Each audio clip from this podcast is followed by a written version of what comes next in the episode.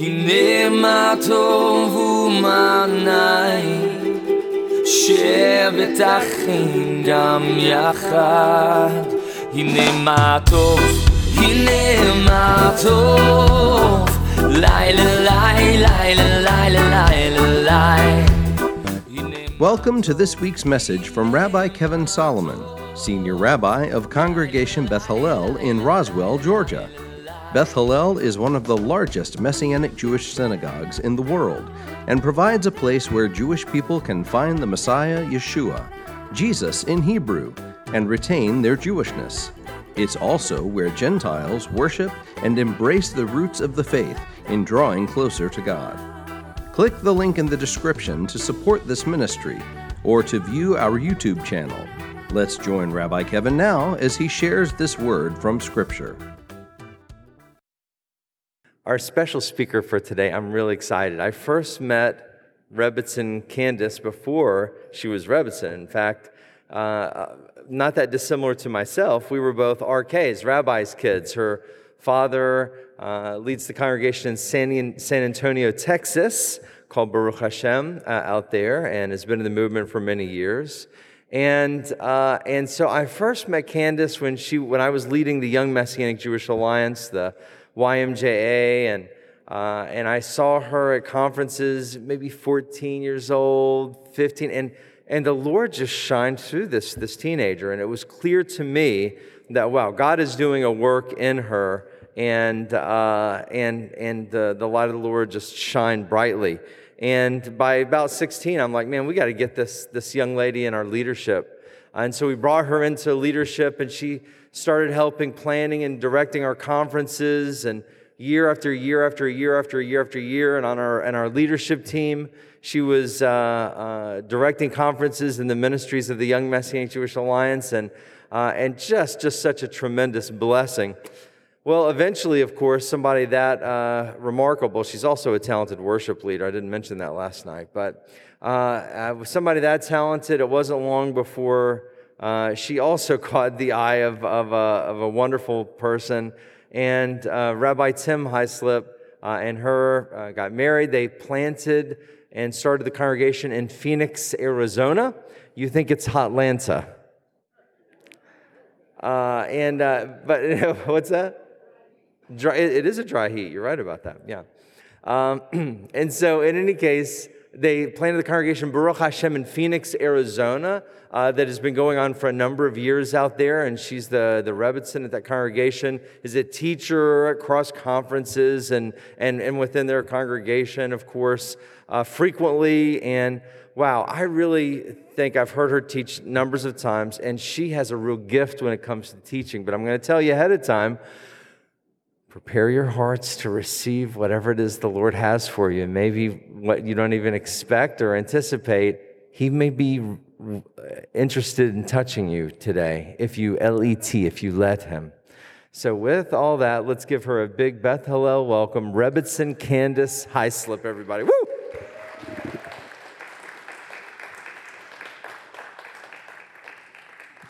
Check, check, check, check, check. Thank you so much, Rabbi Kevin. Shabbat Shalom, everyone.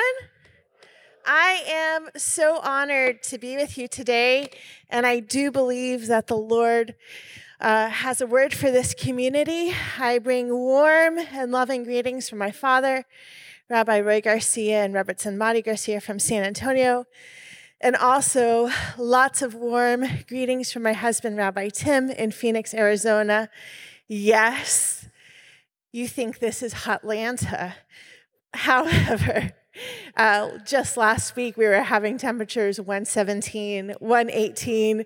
You get in the car and it's a toasty 122, 123. I heard you. It's a dry heat, but man, that dry heat feels like an oven, I have to tell you. So I'm enjoying the cool, freezing weather here right now. It's very luxurious. I feel so refreshed, minus the humidity, I'm not gonna lie. So, in praying for your community and for you, I really feel like the Lord has a word that he wants to speak to each of us today. And, um, and so let's just, are you guys ready to dive in? So, the title of this message, it's a little bit creepy here, but it's called After the Plague. And actually, it comes from this week's Parsha, Pinchas. And we'll just pick up here in Numbers 26, 1 and 2.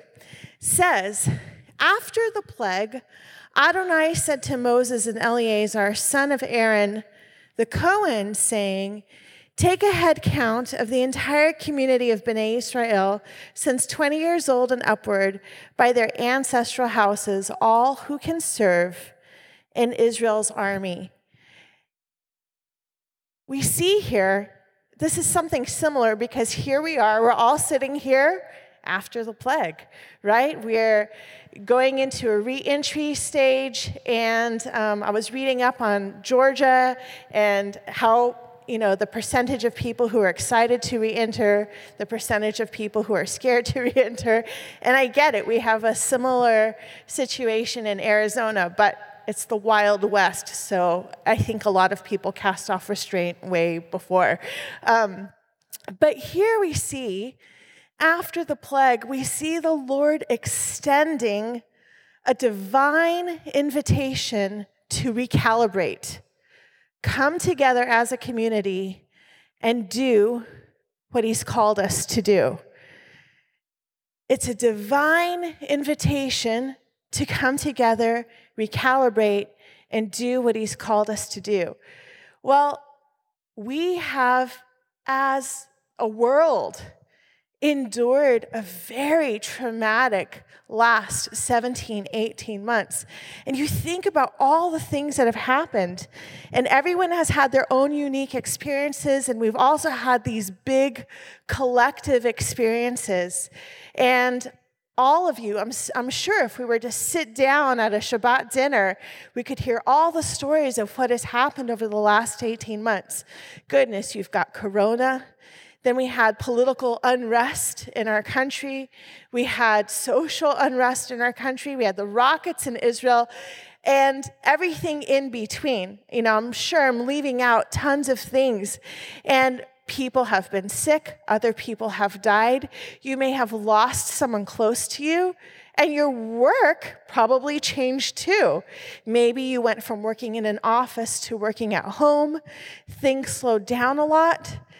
And when they slow down, well, first, maybe we have some dissociation and binge watching Netflix for hours on end. And then it gets boring, right? And then you're faced with the reality of the condition of your own soul. It may be things that the Lord's been trying to get our attention with whispers in the night, nudges here, sermons there, songs here to speak to the core of our heart, now there's nothing to distract us. Now there's nothing to take our attention away. We've had to come face to face. And I think so many of us have grown in that place of um, a greater self awareness of just being before the Lord and knowing the condition of our heart. And some of us, maybe you're a healthcare professional, a doctor, a nurse, a rabbi. Uh, you know, I know for us, when we went into lockdown and we did not have public services, um, you know, someone told me, "Oh, it must be so nice for you, just a little vacation with you and Rabbi Tim." I'm like, are you kidding me?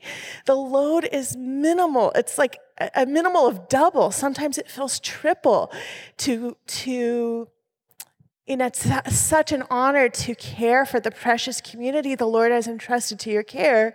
But in the midst of a pandemic, goodness, I have to be honest with you, at times it just felt unbearable. I just want to take a minute. Can we just honor Rabbi Kevin and Rebbetzin Tiffany for their incredible sacrifice and labor and the wisdom that the Lord has given them on how to navigate through a pandemic. And you know, it's hard because we've never had a pandemic before like this. What do you do? How do you navigate? And there's all these controversial things that I won't say. how, how, do you decide in one way or another? And, you know, then you have some people who want to make themselves more spiritual but by deciding one way or another. And that's not the case here. But the Lord has given them so much wisdom, so much um, grace to navigate through this time. And these, these have been unprecedented times. So, in the same way that we've all experienced different measures of grief, and when I say grief, I'm talking about very specific things. We encounter grief when we experience loss, right? Death of a loved one, loss of a job, maybe loss of friendships that you thought were so secure and present, and then they really were not. loss.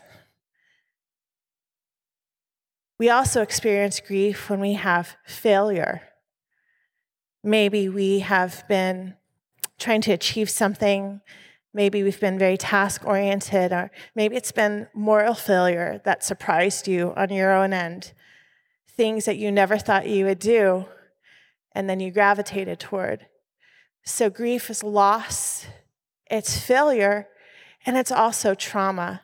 And when I say trauma, I'm specifically referencing a physical or emotional wound that you have in your heart.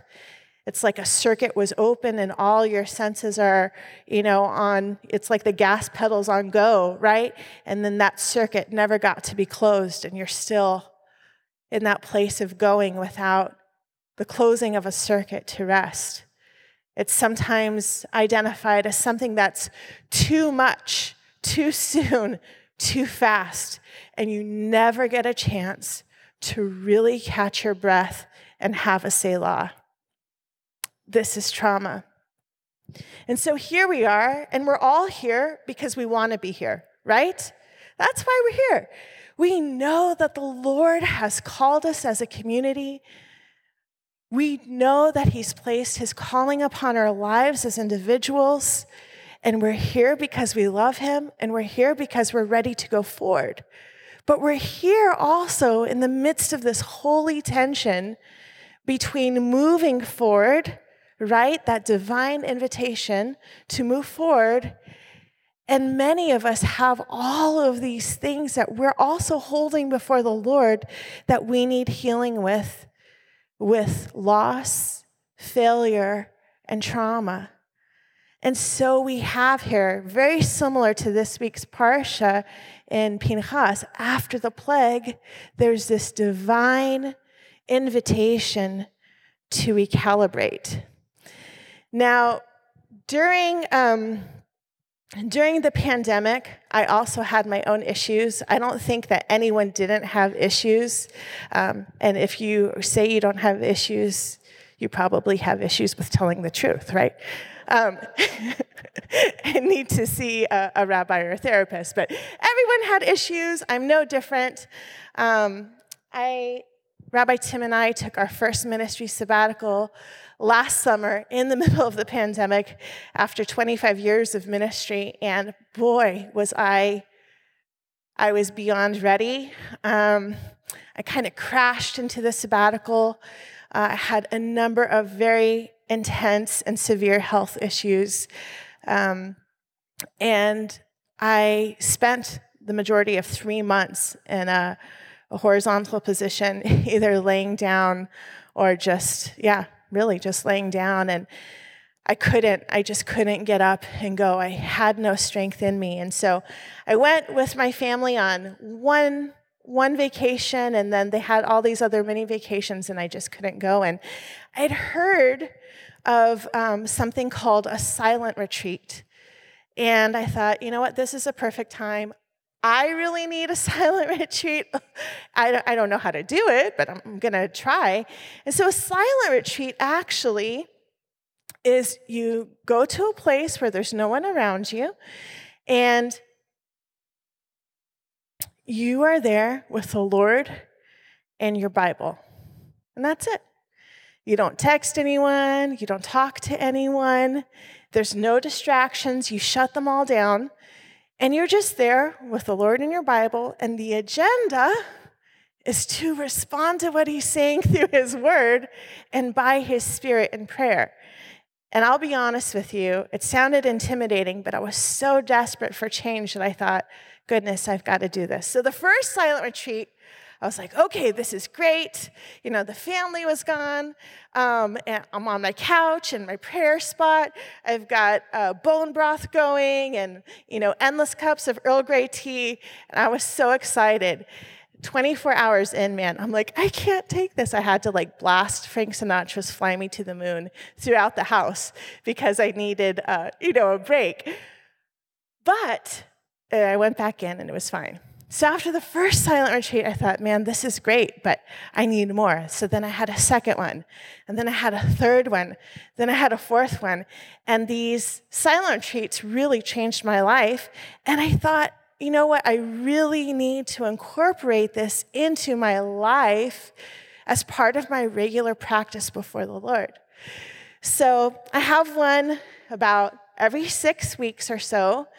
And the last silent retreat I had, I could feel the Lord stirring my heart and right before the pandemic started, Rabbi Tim and I went to this thing with Dr. Henry Cloud and Dr. John Townsend. Have you guys heard of them before? It's called The Ultimate Leadership, and it was a week of intensive lectures and also process groups. It also changed our lives. It was right, right before the pandemic, everything shut down. And I remember I heard Dr. John Townsend talking about something called a grief inventory, and I could feel the Lord just wooing me. Candace, for the silent retreat, I'm going to ask you to do a grief inventory. I was like, oh man, this is not happy go lucky, skipping through the daisies in a field. This is going to be hard stuff. But I knew that he was asking me to do it. And so I really began to prepare my heart, probably four weeks in advance.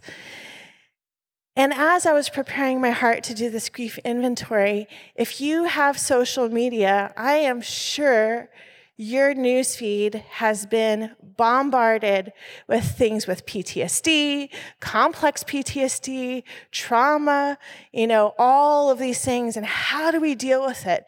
And I thought, surely, and one of Dr. John Townsend's core values is everything that we see that is true within the world of psychology, it's all in scripture. And so I began to really um, dig into the word. And you know how sometimes you can read a passage like a hundred times and you read it and you sing it and you know it and you memorize it and it's dear to your heart. And then the Lord just highlights it in a different way to bring it to life. Well, I began to read Isaiah 53, and suddenly the Lord just arrested my heart with this transformational truth. And we're going to dig in here. Isaiah 53, verse 3. He was despised and rejected by men, a man of sorrows, acquainted with grief one from whom people hide their faces. He was despised, and we did not esteem him. Surely he has borne our griefs and carried our pains, yet we esteemed him stricken, struck by God, and afflicted. But he was pierced because of our transgressions, crushed because of our iniquities. The chastisement for our shalom was upon him, and by his stripes we are healed. So I want to take your attention back to verse 3 and verse 4. And these are the things that the Lord really began to highlight for me. Verse 3 says, that he is a man of sorrows. And so I thought, you know, I'm reading this in the English. I really need to go back to the Hebrew, and um, I can have my Israeli friends correct my Hebrew here. but I learned that the word for sorrows is machovot, which means wounding or pain. It's a physical or mental wounding or pain. And it's very similar to the Greek word for wounding or pain. Anyone want to guess what that is? It's the word trauma. So, wait a second. Yeshua is a man of sorrows or even trauma, and acquainted with grief. And the word for grief is choli, properly to be rubbed or worn to become weak.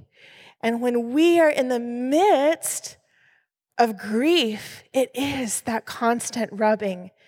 It is that rubbing on the soul, rubbing on the spirit, rubbing on the body, and you just need some sense of relief, but you sometimes are rubbed raw. And if you've lost someone, of course, we experience that initial part of feeling numb. We dissociate from the pain just to get through the logistics. And then once we come to that place where we're really able to process goodness, it's like a sword is going through your soul. And I'm seeing a lot of heads nodding because you know that excruciating, unbearable pain. And so I thought, okay, well, Yeshua is acquainted with grief. And when I think of acquaintance, I think of like, oh, yeah, do you know this person? Well, you know, they're an acquaintance. Like, we're not in personal relationship, but, you know, I know them. That's what I think of when I think of acquaintance or acquainted. But the word in the Hebrew is yada, that he intimately knows. In the same way that a husband and a wife intimately know each other, or that a way best friends know each other, yada, he intimately knows the grief, the trauma, and the pain. So much so that it says in verse 4 Surely he has borne our griefs and carried our pains. He lifted it up, he carried it, he took it upon himself.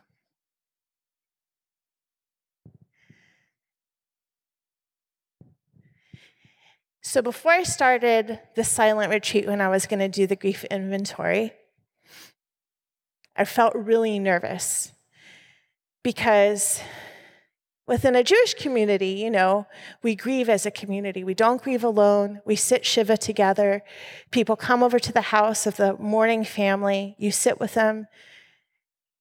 You don't offer quaint little sayings. You just sit in silence. And that companionship is so healing.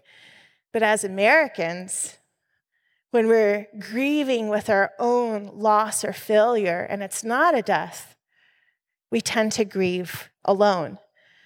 And I think that really, if we're being honest with ourselves, there's something that's so frightening about grieving alone. But we know, even in scripture, that the Lord says, right? We sing it Elohim lanu tzavaot. God is our refuge and our strength a very present help in time of trouble. He is very present. He is ever present in our times of trouble and even in our times of grief. So I felt so nervous about doing this grief, but this grief inventory, but I felt the Lord. I just had this image that kept coming up and kept coming up in the fullness of my heart and in my mind and in my understanding that Yeshua was inviting me into the river of grief. And if you've done grief work before, you know that a lot of times people um, make an analogy to grief being as a river. Have you heard that before? Because it's changing, and sometimes you have these big waves, and sometimes it's still, and you don't know which way it's going, and it kind of carries you along. And really, the only way to get through the river of grief, you can't build a bridge across it. And you can't go around the other side. The only way through, the only way to get through is to get in the river. And I had this image of Yeshua extending his hand to me in the river, saying, Come here. It's, it's going to be fine. I'm with you in your grief, and I've carried it for you.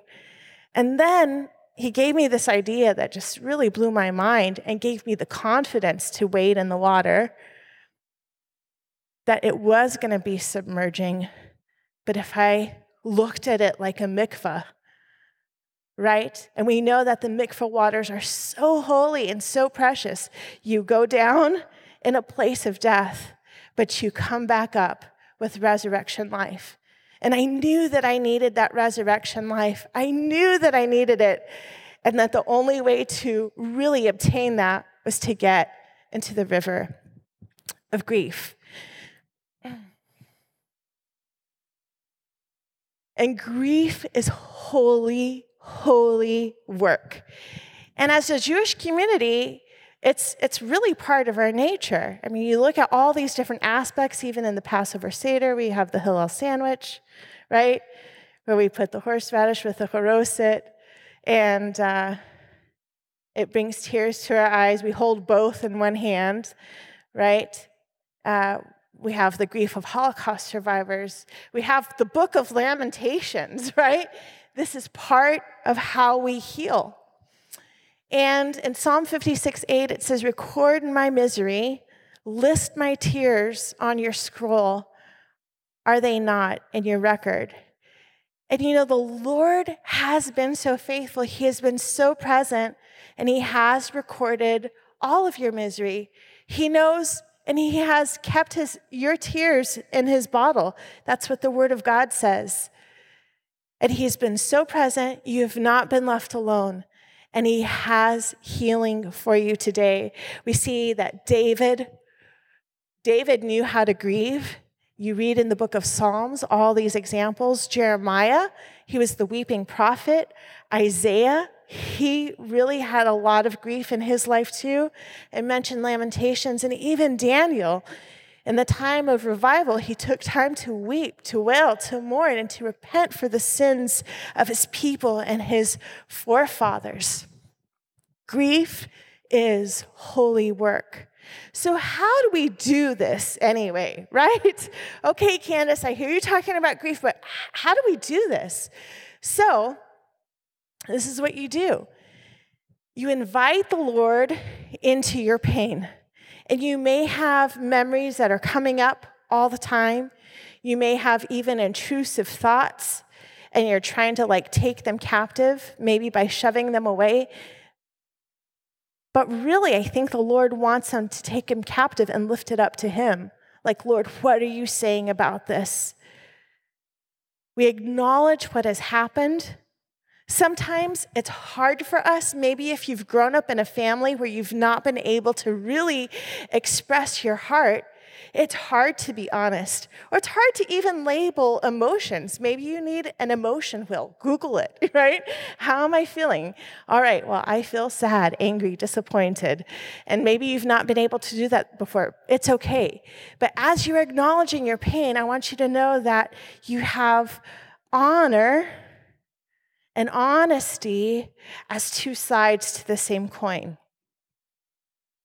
And sometimes we think that they're polar opposites, but they're actually the same honor and honesty as two sides to the same coin. We take an inventory of the results. What happened because of this event? What did I lose? How has my life changed? How do I have to go forward differently?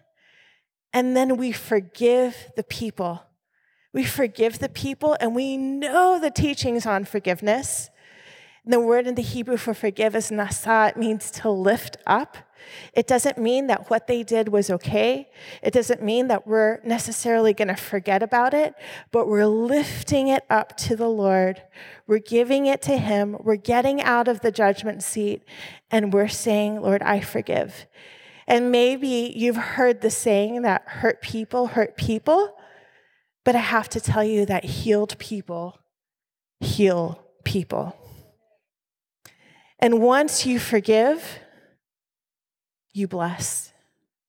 You bless as from that place and posture of healing. And you bless them with the things that they need. Maybe they were so deficient in social awareness that they really hurt you. Maybe they're so deficient in relational management that they just can't keep it up. So, Lord, I bless them. I bless them with the peace and the shalom and the wisdom to navigate properly. You bless them with what they need. And all this grief work that we're doing, this is part of inviting the Holy Spirit to sanctify our imagination. So, back to the grief inventory. How does it work? And you all have a sheet of paper with you, right? A handout on grief inventory. And for me, You know, everyone, if you're a human, you've had trauma, right? If you're alive, you've experienced trauma because we're born into a broken world. So, for me, in my early childhood, I actually had three attempted kidnappings in my early childhood, which for a long time left me with the spirit of fear up until my 20s. Um, and I've done a lot of work on this before, but I want to give you an example of what it looks like to do a grief inventory, okay? Just so that it's not like a blind thing. I want to show you. So, when I was doing my grief inventory on my silent retreat, I wrote on the left hand side, okay, that first attempted kidnapping when I was three years old. Okay, so how did you feel? What did you feel?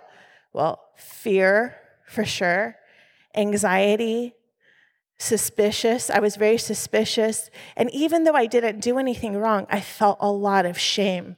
I just wanted to hide. Um, and a lot of other emotions in there too, a heightened sense of awareness and all of this. What did I lose? Well, there was the innocence of trust that was lost.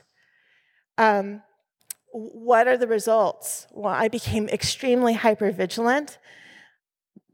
Even to this day, even though I've gone through healing, I'm still extremely hypervigilant. I walk into a room, I scan it, I can tell you who feels safe, who doesn't feel safe and uh, and it's there. Uh, that's part of what changed me. But you really you can write and you can write and you can write until all of the things are out. And then on your sheet it also says where was Yeshua in the midst of this trauma, right? Where was he? Because it's important for us to know where he was. And you can ask him, Where were you, Lord? What were you saying? And what were you doing in the midst of this? And that, my friends, is probably one of the best parts of a grief inventory. So, I did this grief inventory. I thought, you know, I don't think I have a lot to write down. really, you know, I've done a lot of work, inner healing work. I don't know, 18 pages later, six hours later of writing. I was like, oh, man, I'm a mess. Um, and at the end, I thought, I need to burn this thing. One, I don't want my kids finding it around the house, like, Mom, you know? And also, I don't want to go back and reference it. Once it's out, it's out, and it's given to the Lord. So I threw it in the fire. Then I went upstairs to my room, and I laid down on my bed, and I just prayed, just a prayer of surrender Lord, I'm giving this all to you. You know, you've been there, you've been present, you know everything that has happened. You know my heart, you know my anxious thoughts. You know it all, so I'm giving it to you. And I was just there, quiet, probably eight to 10 minutes.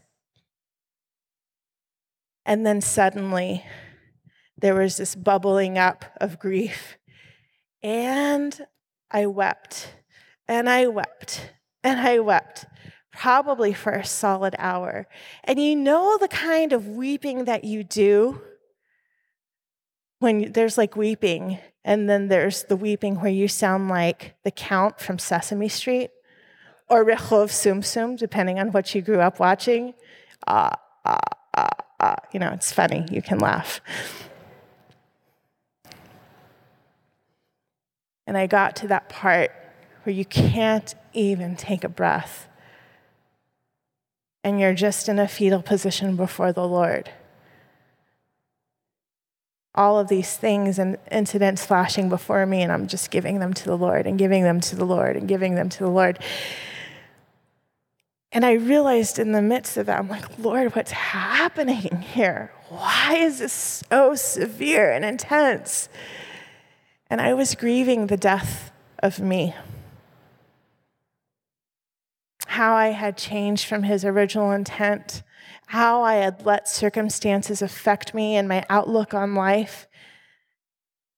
I was grieving the death of me. And so the rest of the day, I just became, I was like really, I felt like I was an egg cracked open. And I was just leaky. You know how you know how you get when you grieve? Sometimes a song comes on on the radio and you're fine and then that song comes and you're sitting at a stoplight, you know, or someone says something maybe that a friend said before and you're oh, you know, it just comes out and you don't really have a lot of control over it. You know what I'm talking about. So the rest of the day, I just felt really leaky. and I went to sleep, had a good prayer time before I went to sleep. And the next day, I woke up, and the most miraculous thing happened. I woke up, and all the waters of my heart, all the waters of my soul, my spirit, everything was like calm. Totally calm. It was like Yeshua had just come and said, Peace be still. But teeming with life underneath the surface. And it was like transformational. I didn't know how to respond. So I'm like nudging my husband, honey, Habibi, Habibi, Tim. I feel like I just got restored to original factory settings. Something radically changed inside of me. And as I was processing, I'm like, what is going on? And as I was processing it throughout the day, I remembered, oh, yeah, Dr. John Townsend, he said that this is one of the things that you do in order to process PTSD and complex PTSD is you write a grief inventory and there's something that changes in your brain when you write it down with your hand, not typing it out, but writing it out. And you write and you write and you write and you write till it's all out. Oh, yeah, I forgot about that. And I was having, you know, lunch dates with my friends and coffee dates. And they're like, Candace, what happened to you? You are so different. I'm like, oh, you, I gotta tell you about this grief inventory. And they're like, what? you know, so excited about something so sad. But the Lord is so faithful because we don't have to grieve as the world grieves. Amen? We don't grieve as the world grieves. We grieve as those who have hope. And we can even taste the resurrection power of Messiah Yeshua this side of heaven. And we're sitting here today, and, and I love the scripture actually from Isaiah 66 13. Because if you remember, Maybe when you were little, you fell down and hurt yourself and you're crying. And I hope that you had a loving mom who scooped you up in her arms and just lavished her love on you. And the Lord says, as a mother comforts her child, so I will comfort you. And we're here today on the Holy Shabbat, the Lord's Shabbat, and we're here after the plague. We're here after the plague, and the Lord has this divine invitation for us, for you as an individual and a family and a community to recalibrate before His presence. Because you know what? Your story is not over. All the good works that the Lord has prepared in advance for you to do, they're not done. There is so much more. And the calling that He has placed upon your life and upon your marriage, if you're married, and upon your family, and upon this community, it is not over. Amen? It is not over. There is more to be done. And the Lord is regathering his people. He's healing his people. Beth Hallel has been a place where the river of the Holy Spirit flows, bringing healing to this community. And he's going to use all of you again to bring healing to greater Jewish Atlanta and beyond. And beyond.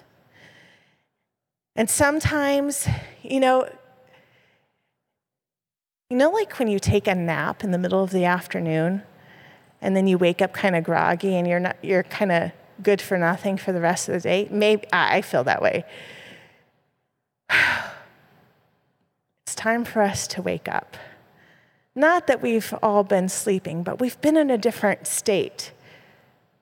Our alertness has been distracted into different places, and we've been hiding behind all sorts of reasons, AKA excuses. Maybe because our heart is occupied with grief. Maybe because we've lost the purpose of why we're here and what we're supposed to do. But I want to tell you, my friends, that the Lord is inviting you into this river of grief. He is there. He will bear your pains, bear your burdens.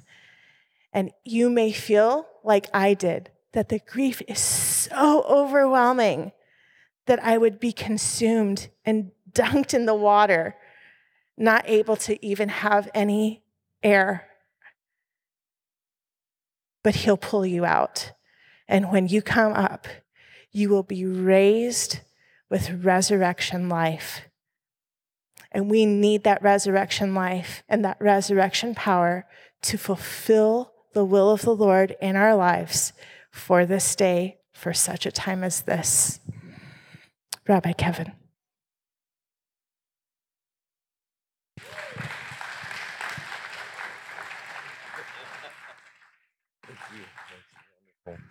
Let's bow our heads for just a moment.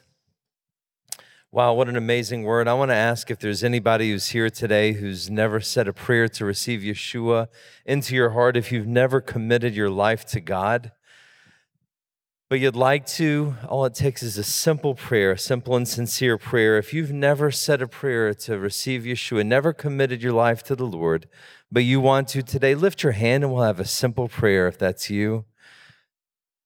If you've never given your life to God, but you want to, most of us in here have, but if you haven't, raise your hand. We'll have a simple prayer. Oh, Lord God, I want to thank you, Lord, for this and, and, and for, for everybody who's in here. Wow. Rebbetzin Candace's word and message was very, very, very deep. Very deep. Wow and so incredibly timely for us in this season in our congregation and timely for us in our families and and where we're at in this country right now too. So i want to encourage you to to dig deep with the lord and to examine yourself and uh, as to what how the lord needs to work in your life in this area grieving his holy work, as Candace said. And so, Lord, I pray right now for our kahila, for our congregation. Lord, that you will just uh, renew us as, as, the, as the musicians sang a little bit earlier, that you will renew us, Lord God, and, uh, and, and turn to us as we turn to you, O oh Lord.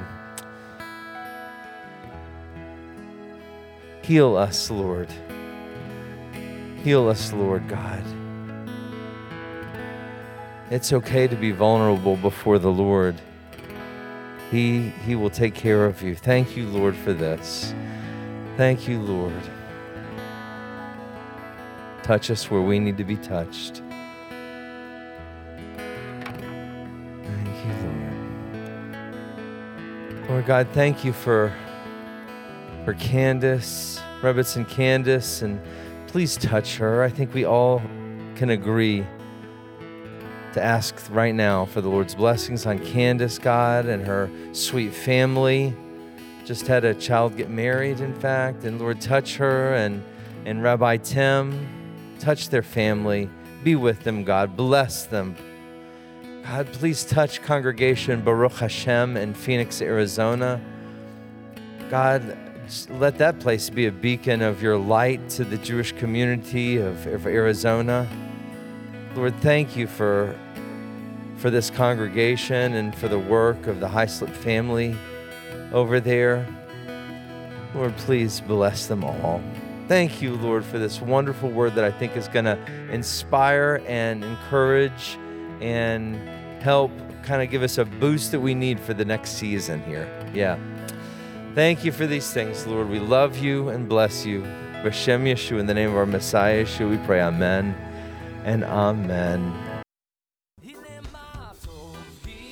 Thank you for listening to this week's message from Rabbi Kevin. Please like, subscribe, and share this link with a friend. We would be grateful to receive your tax deductible gift to further the good news of Messiah Yeshua. To make a contribution, please click on the PayPal link in the description. Also, to view our regular services, click the link in the description for our YouTube channel. If you would like more information about Yeshua the Messiah or how you can become part of our Beth family, please visit our website at www.bethhallel.org. That's B E T H H A L L E L dot O R G. Or call 770 641 3000. If you are in the metro Atlanta area, please visit us for an Erev Shabbat service, Friday nights at 8 o'clock, or Shabbat services, Saturday mornings at 11. God bless and shalom.